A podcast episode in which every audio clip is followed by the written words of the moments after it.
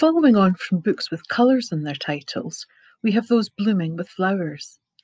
There are many to choose from on my shelves, particularly if you're partial to a rose.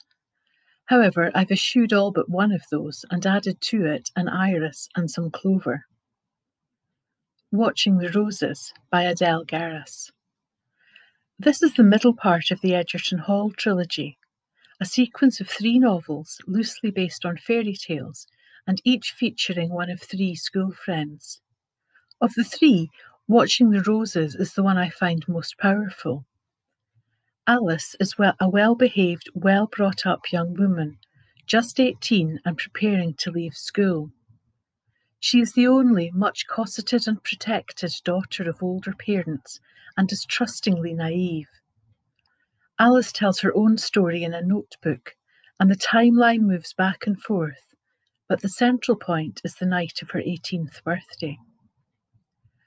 We meet Alice as she lies in her bedroom, unable to communicate with anyone. From early on, the reader knows that something traumatic has happened, but the full horror and its impact on Alice unfolds gradually. It's difficult to say much more without spoiling the plot for those who haven't read the book. What I can say, though, is that Adele Geras's writing is sensitive and seductive. She shows us Alice trapped in a rose filled prison as unable to leave as was Sleeping Beauty. Alice may not be physically asleep, but emotionally she is comatose, drained by shock. There is, of course, resolution and the possibility, at least, of a fairy tale type ending, but that is also handled believably. A Dark Iris by Elizabeth J. Jones. Set in Bermuda, A Dark Iris entwines two stories one is true and known across the island. This is how Elizabeth described it in a feature. The slave story of Sally Bassett is a well known one in Bermuda. According to historical records in the 18th century, she was tried and found guilty of giving her granddaughter Beck poison to murder Beck's owners, Thomas and Sarah Foster, and fellow slave Nancy. The poison was discovered, thus foiling the plot. Sally was burnt at the stake, but Beck was spared the same fate because she betrayed her grandmother by giving evidence against her in court. For this reason, she is often viewed in a negative light. However, I have always seen Beck as a child victim of adult complicity. The story is set in 1972 and features Rebecca. At 12, she is just about to start at the presti- prestigious Meridian Institute Around the time she starts her high school career, her parents separate and she is left living with her mother, who is ambitious for Rebecca. However, Rebecca is a talented artist and is more interested in honing those skills than passing the exams her mother deems important. The two stories mesh as civil unrest heightens and Rebecca's drawings start to somehow uncover more of Beck's life. When I first read A Dark Iris, I knew nothing of Bermuda or its history.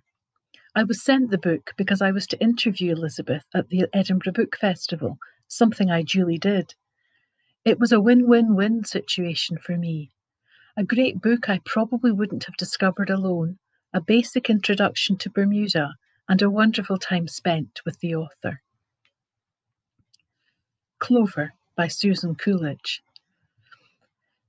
Any self respecting reader of classic girl stories will know what Katy did, and probably the next two books in the series What Katy Did at School and What Katy Did Next. Less well known, although not obscure, are Clover and In the High Valley. In these two books, the setting changes from Ohio to Colorado as Clover Carr, the next sister to Katy, and the youngest of the family, Phil, move there for the latter's health. In true storybook fashion, he has outgrown his strength. The first part of Clover fills in the gap between Katy's engagement and return from Europe and her siblings' departure westwards.